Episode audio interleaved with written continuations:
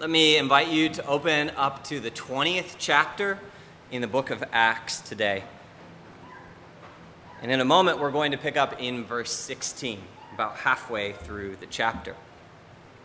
Before we do that, though, it's uh, it's helpful for us, again, always to be thinking about the context and the, the nature of the narrative we're in. And even though maybe you're feeling like we've been in the book of Acts forever, we've been here almost, you know, five months, I think now as a church, there, there's a tendency sometimes when we read these narratives to think, you know, only a short period of time has gone by, you know, from one event to the next. But if we went back to the, the morning of Pentecost, which sort of kicks off the book of Acts, up to this present chapter, Acts twenty, we've probably spanned over two decades of time in the life of the church. You know, twenty or more years has passed since Pentecost. And the church, like, like people, like other communities or families or organizations, has a life cycle. Right? There, there are, are things that happen over a period of time and patterns of maturity that, that take place. But there are also times where, where that next step in maturity requires a, a new stage, a new step, and potentially a, a transition or a handoff.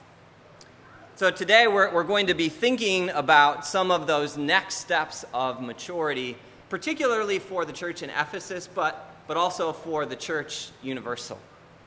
Right? How do we grow through the life cycle of, of mission that God has us on as a people? I think just about every group or organization we could identify that, that has some staying power and has something they want to, to hand off into the future arrives at moments or seasons in its life cycle where, where there's a passing of the torch that takes place.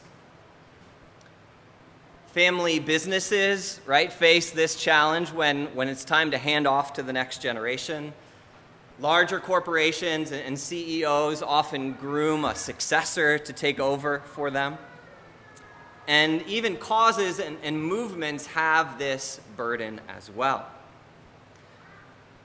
For the past sixty years or more, John Perkins uh, has been synonymous with uh, the work of the civil rights movement in the United States, and in particular, he's been a, a visionary leader among evangelicals, calling the church to embrace the, the rich diversity and unity that we have as the people of God, as people reconciled by the blood of Jesus. Been reading uh, part of his book that he wrote uh, just in the past two years. This came out, I think, in two thousand eighteen. And he wrote it at the, the vigorous young age of eighty-eight years old. That's when he took up his pen to write this. And the title of the book is One Blood.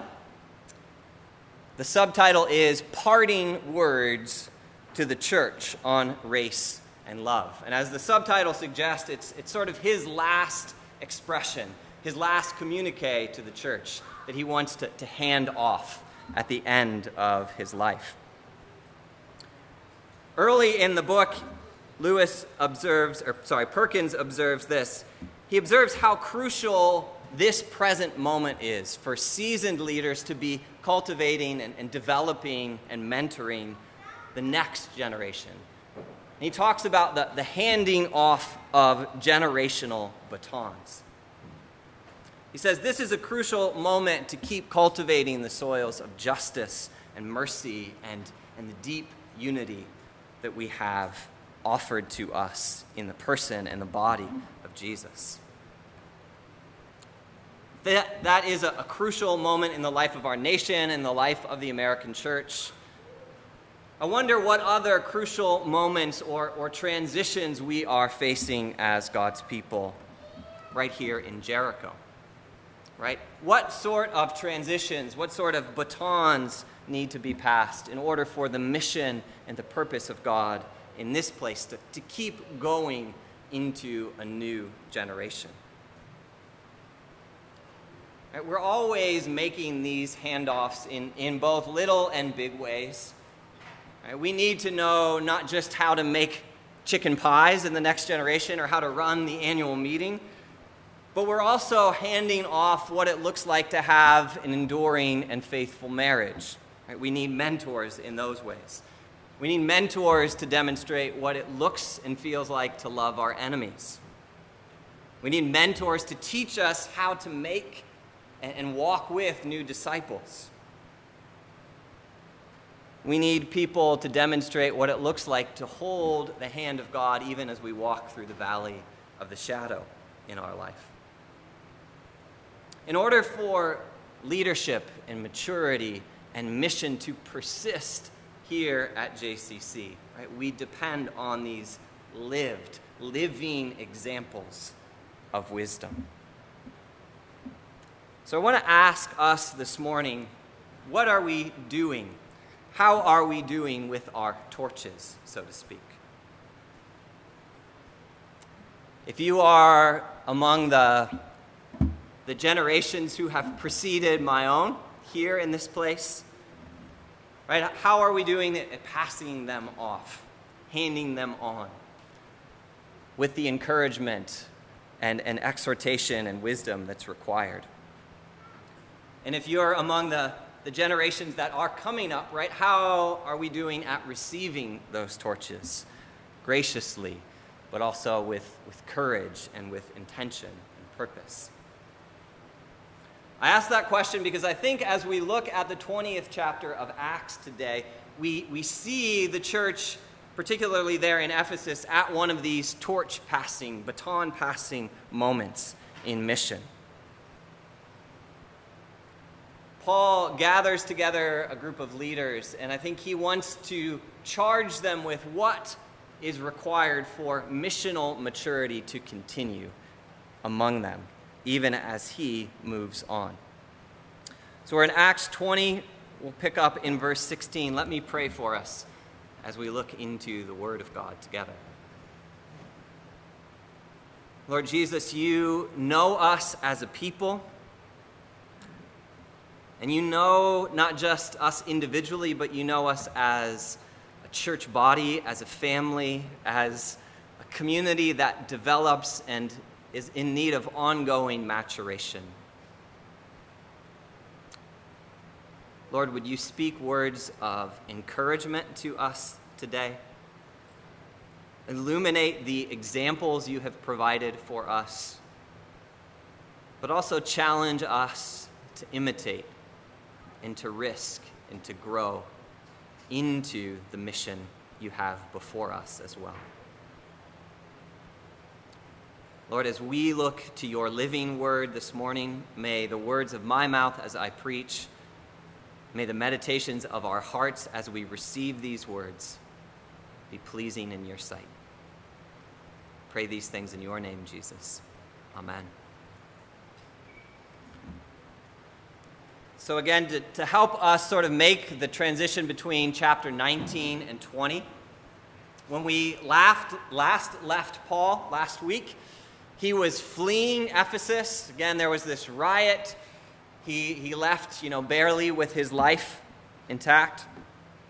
And in the months that followed, he went on another one of these incredible journeys that Paul is, is known for in the book of Acts. He, he sort of makes this circuit around the Aegean coast. He goes back through Macedonia. He travels down into Greece again, visiting all of the churches that he's helped to plant along the way. And as he arrives kind of in the, the southern end of Greece, he's planning to sail from there back to Jerusalem. Because along the way, what Acts doesn't tell us much about, but what we read a lot about in the epistles of Paul, is that he is collecting an offering. He's collecting financial resources, which he hopes to take to the church in Jerusalem uh, because they are, are facing famine, they're facing poverty. And so Paul's heart is to, to allow this emerging Gentile church to bless the church in Jerusalem. But he gets to southern Greece, and there's a plot afoot. He can't get on the ship to sail back. And so he actually travels overland all the way back up through Macedonia, back over uh, into Asia Minor, and he gets on a ship uh, there at Assos, and he begins to sail back to Jerusalem. But along the way, several days into that journey, the, the ship pulls into port at the city or, or, or port of Miletus. And Paul feels a, a pull to stop and, and to listen to what God has for him in that place. Let's pick up in verse sixteen. It says, Paul had decided to sail past Ephesus to avoid spending time in the province of Asia, for he was in a hurry to reach Jerusalem, if possible, by the day of Pentecost. Right, he's got this offering that he's eager to deliver there. But from Miletus, Paul sent to Ephesus for the elders of the church. And when they arrived, he said to them, "You know how I lived the whole time I was with you. From the first day I came into the province of Asia, I served the Lord with great humility and with tears, and in the midst of the severe testing by the plots of my Jewish opponents. You know that I have not hesitated to preach anything that would be helpful to you, but have taught you publicly and from house to house. I have declared to both Jews and Greeks that they must turn to God in repentance and have faith in our Lord Jesus. And now, compelled by the Spirit, I am going to Jerusalem, not knowing what will happen to me there. I only know that in every city the Holy Spirit warns me that prison and hardships are facing me. However, I consider my life worth nothing to me. My only aim is to finish the race and complete the task the Lord Jesus has given me, the task of testifying to the good news of God's grace." Can imagine Paul pulling into the port there in Miletus and, and sensing almost in his bones the, the proximity of Ephesus. Right? He probably could see it as they sailed past to the south. And I'm sure being back in that region, right, stirred his, his memories of his friends there, of, of the hardships, the trauma that he endured there, but also the real victories that we read about, of the gospel taking root in that city. And so he, he pauses in Miletus and he decides not to travel back to Ephesus. It's about thirty miles overland to go back to the city. But he chooses instead to send for the leaders of that church and ask them to meet him there in the port of Miletus. And that, that may have been for, for a couple of reasons. We don't know why Paul wouldn't go to Ephesus. Maybe it was too dangerous for him to return to the city. Right, he was sort of a, an enemy of the state at this point. Some commentators also suggest it would be unwise for Paul to leave his companions there because they have such a sizable financial gift. They have a significant amount of money they're traveling with back to Jerusalem. And so he, he stays with the ship, but he sends for his friends. And I picture them, you know, two or three days later arriving at the Aegean Sea there with Paul. Perhaps they sat down to a meal together. And Paul begins to, to speak to his friends, right? He has things that are heavy on his heart to share with them. And beginning in verse eighteen, Paul starts out in a reflective mood. Verse eighteen looks backward on the three years he shared together with his friends in Ephesus. And he remembers how they've labored together for the gospel in that place. Paul reflects to them about his times of testing and trial in that city, but he also reminds them of how he proclaimed the gospel boldly in that place, publicly. But then he also did the careful and maybe more intimate work of, of pastoring. He went from house to house, from living room to living room, right, following up that word as it grew in their lives. He gives them, he says, he has given them the message of repentance and faith in Jesus. He's poured out his life for three years. And I think what Paul is saying to them is more than anything else, he has been a living witness. He has been a living example of what a person in mission with Jesus looks like. Paul, Paul has, has shown them what someone in mission with Jesus works like, what someone in mission with Jesus talks like, how they eat, how they sweat, how they suffer, how they sing, how they worship, right? They have seen Paul do these things for three years. Paul says in verse eighteen, you know how I lived the whole time I was with you. You've got a clear picture of my life and example. And so Paul, I think, has called this, this group of people, these group of leaders together, first to remind them of his previous example, right? To recall with them. It's like opening up the photo book and going back through the past memories. Remember when we did this. Remember when I did this with you. Remember this example that I have given you and gifted you as, as an apostle, as a brother, as a mentor in the faith. To be part of the mission of God, we need faithful examples, right? We don't lead ourselves. We are always being led by the Spirit, but also by the people the Spirit has put in our lives. So I want you to take just ten seconds right now, close your eyes, and I, like, like Pete already asked us this morning, who have been the shepherds in your life? Who have been those faithful examples to you? Maybe this year, maybe ten years, maybe thirty years ago. Who are the living witnesses of mission and faith God has placed in your life? Let's take ten seconds to prayerfully maybe remember their faces. Remember the, the places you've, you've spent time with them. Who are those examples to you?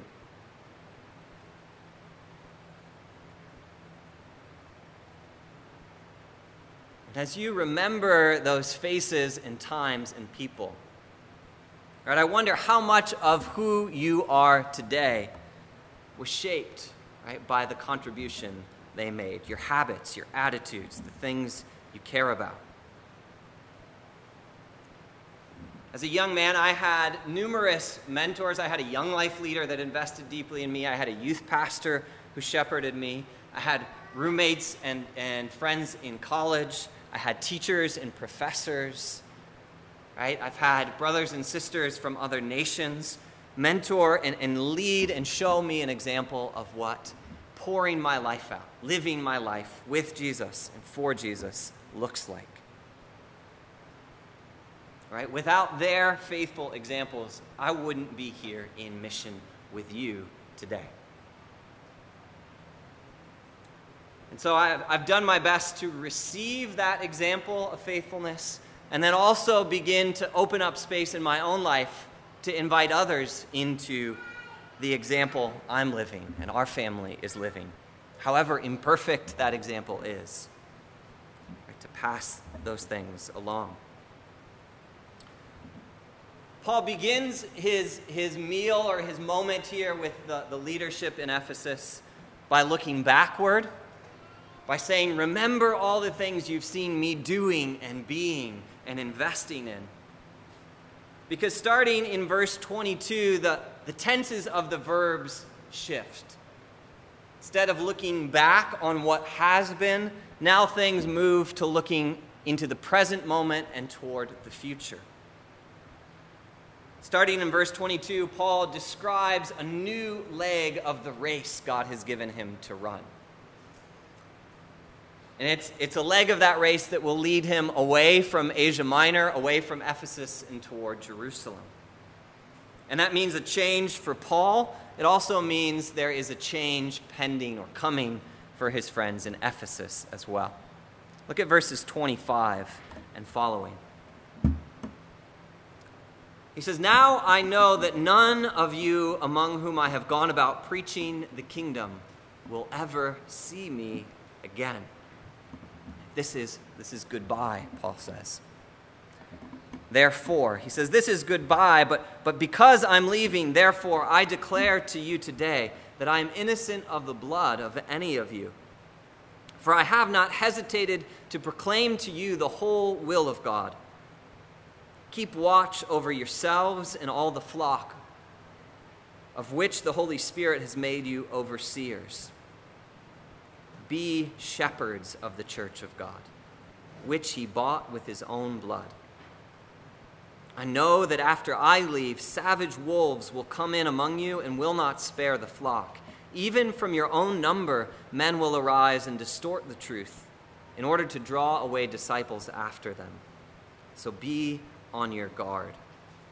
Remember that for three years I never stopped warning each of you night and day with tears. Here in the, the middle of this, this speech that Paul gives, this is, I think, him signaling it's, it's that time. It's that handoff moment, right? The torch is about to be passed from Paul to this group of shepherds and leaders. And Paul has this, this sense from the Holy Spirit somehow that he will not be back to this city, to this region again in his lifetime. And so that means that the future of mission, the future of God's church in Ephesus now is not Paul's responsibility. It's being handed off to this group of leaders that he's speaking to. And so he says, during the time I was among you, I have taught you the whole will of God. I've taught you everything I know. I've lived that example. I've taught you everything I know about what Jesus taught me. And so in verse twenty-eight, he says, now it's your turn. He says, now keep watch over yourselves and over the flock the Spirit has given to you. Right? Leaders have to receive the, the responsibility to do both of these things, both the, to, to be intimate, intimate enough with Jesus, to be sustained enough by his Spirit, to be healthy and well ourselves, right, to invite community and, and to invite the kind of support we need to be in mission with Jesus, but then also to love the flock, to love the church that God is leading in mission. In essence, Paul seems to be saying that in the past, I was your living example. In the past, I was with you. You could watch me. You could learn from me. But now things are shifting. Now, instead of just giving you exa- an example, I'm giving you a charge, I'm giving you the charge to imitate my example.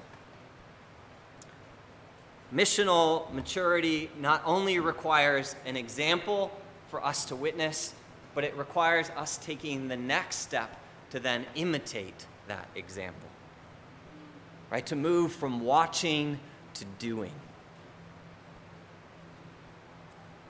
I remember a time in my mid-twenties when I spent most of my free time, most of my life, uh, hanging out and, and discipling college students, hanging out with and discipling college students.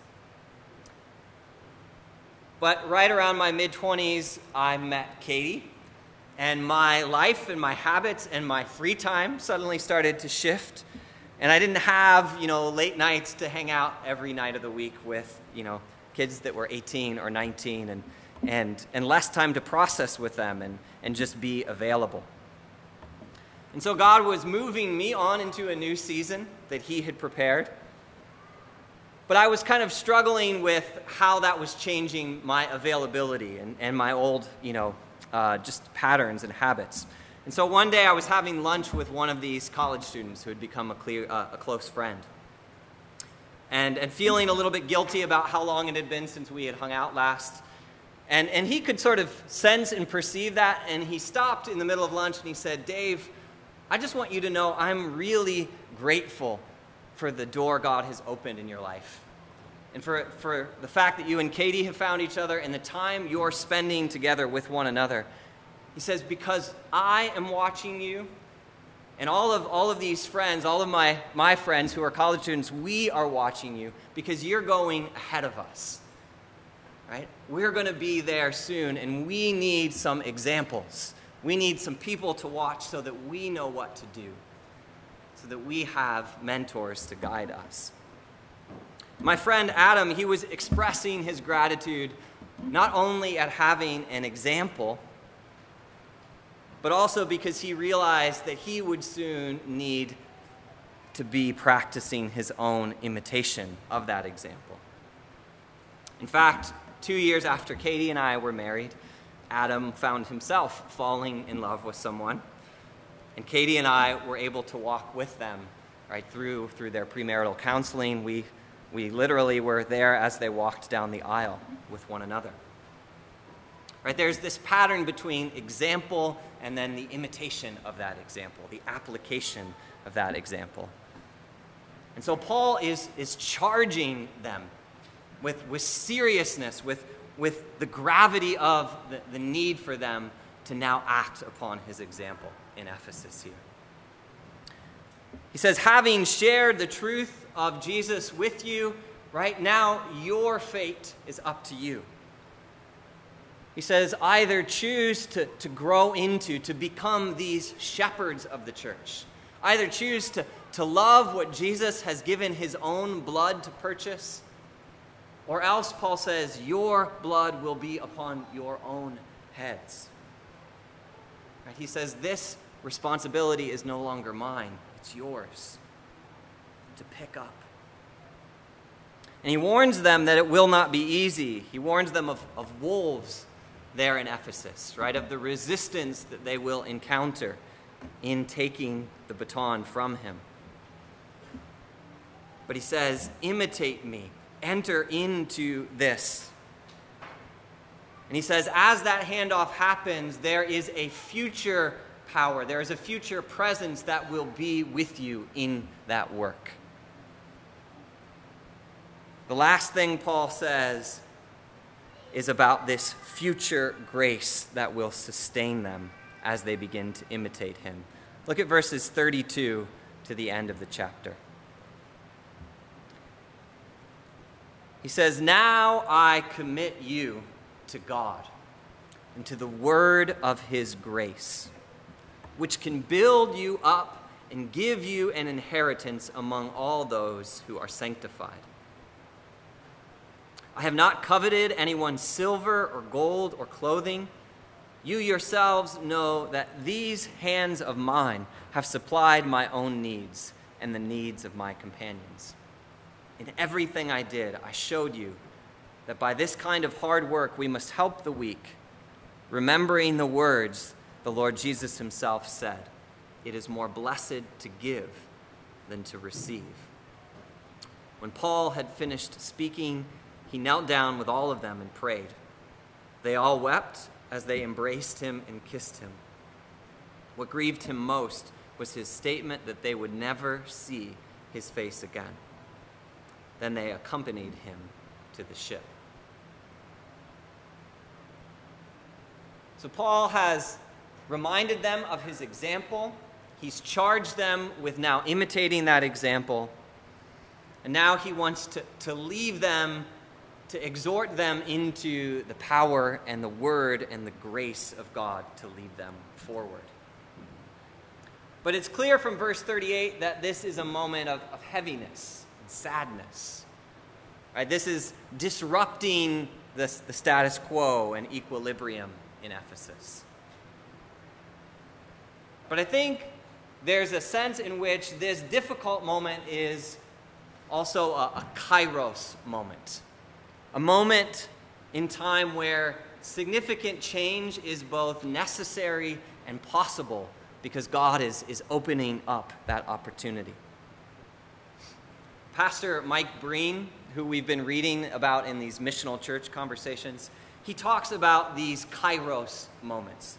Kairos is a Greek word for time. It's a, it's a sense of time being pregnant or, or full of possibility.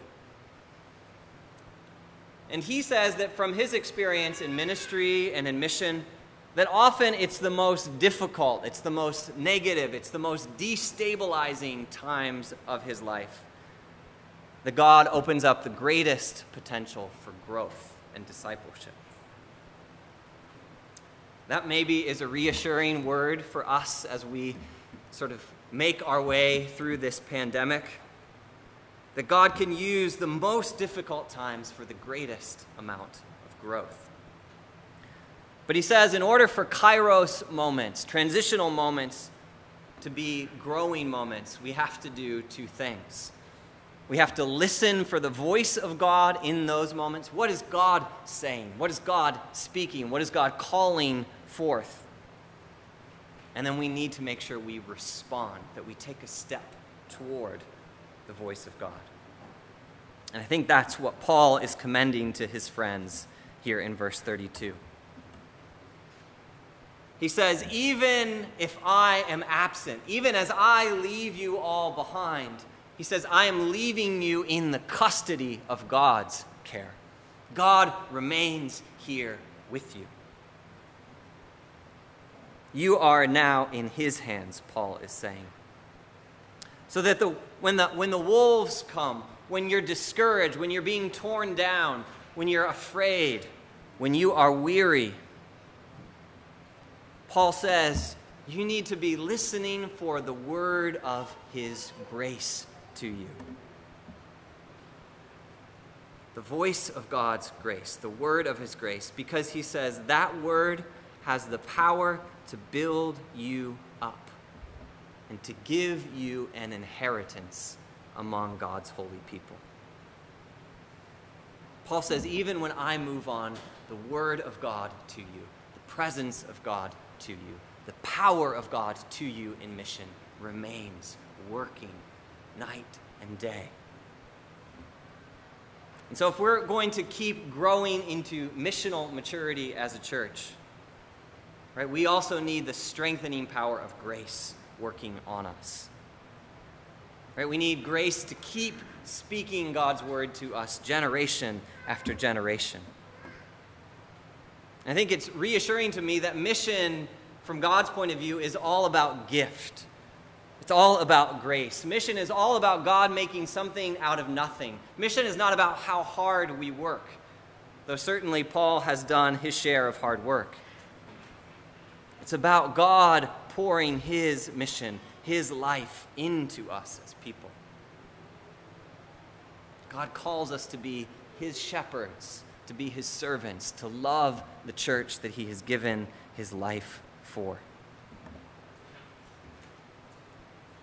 And so, as a last invitation, a last plea for them to enter into the work of that grace, Paul holds out his own two hands to them. Right, this is the last image he gives them. He says, look at my two hands. Right, I've labored with them all the time I've been with you. I've labored with them for years in the mission of God. Right, they're, they're, they're calloused hands. They're working hands.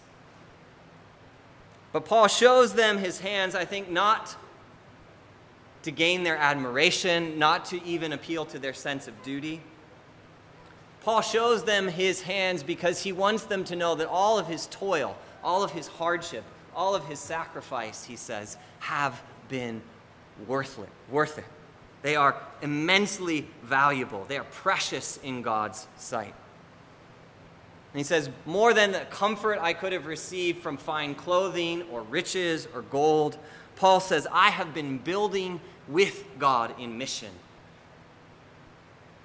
Right, I've built upon the foundation of God's inheritance. And so he says, to quote Jesus, it has been more blessed to give, to pour my life out, than to take my life, than to receive it on my own accord. So Paul walks his friends back to the ship. Right? He gets on, he sails off to Jerusalem, never to be seen in Ephesus again. But I think Paul concludes, he, he leaves with them that reminder, right? That it has been worth it to pour his life out. It has been worth it to labor with his blood and sweat and tears on behalf of the church. Right? He's passing the torch on to them. And this is what he invites them to now receive. Right? It is better to enter into this gift, to be poured out in this gift. Because this is what God himself has given his life for. Let me pray for us in that mission as a church.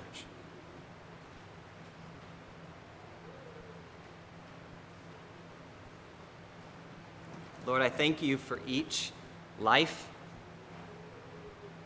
that you have called into mission with you. Those who are seated in these pews this morning, those who are with us watching at home. Lord, you have called us together for a purpose and for a mission that is costly, but is vital and is worth it. Lord, I thank you for those who have run this race and are nearing its completion. Lord, may we receive their legacy. May we receive the baton, the torch from them. Pray for those who are coming up in our midst, whose hands are ready, whose, whose spirits and lives have been gifted and filled to take your mission into the future in this place. Lord, fill them with courage to keep imitating, to keep growing. And Lord, would you surround us, root us in your grace to us today, your living word spoken again and again. For only you have the words that can edify and cause a church that will endure and remain in mission for generations to come. We pray these things in your name, Jesus. Amen.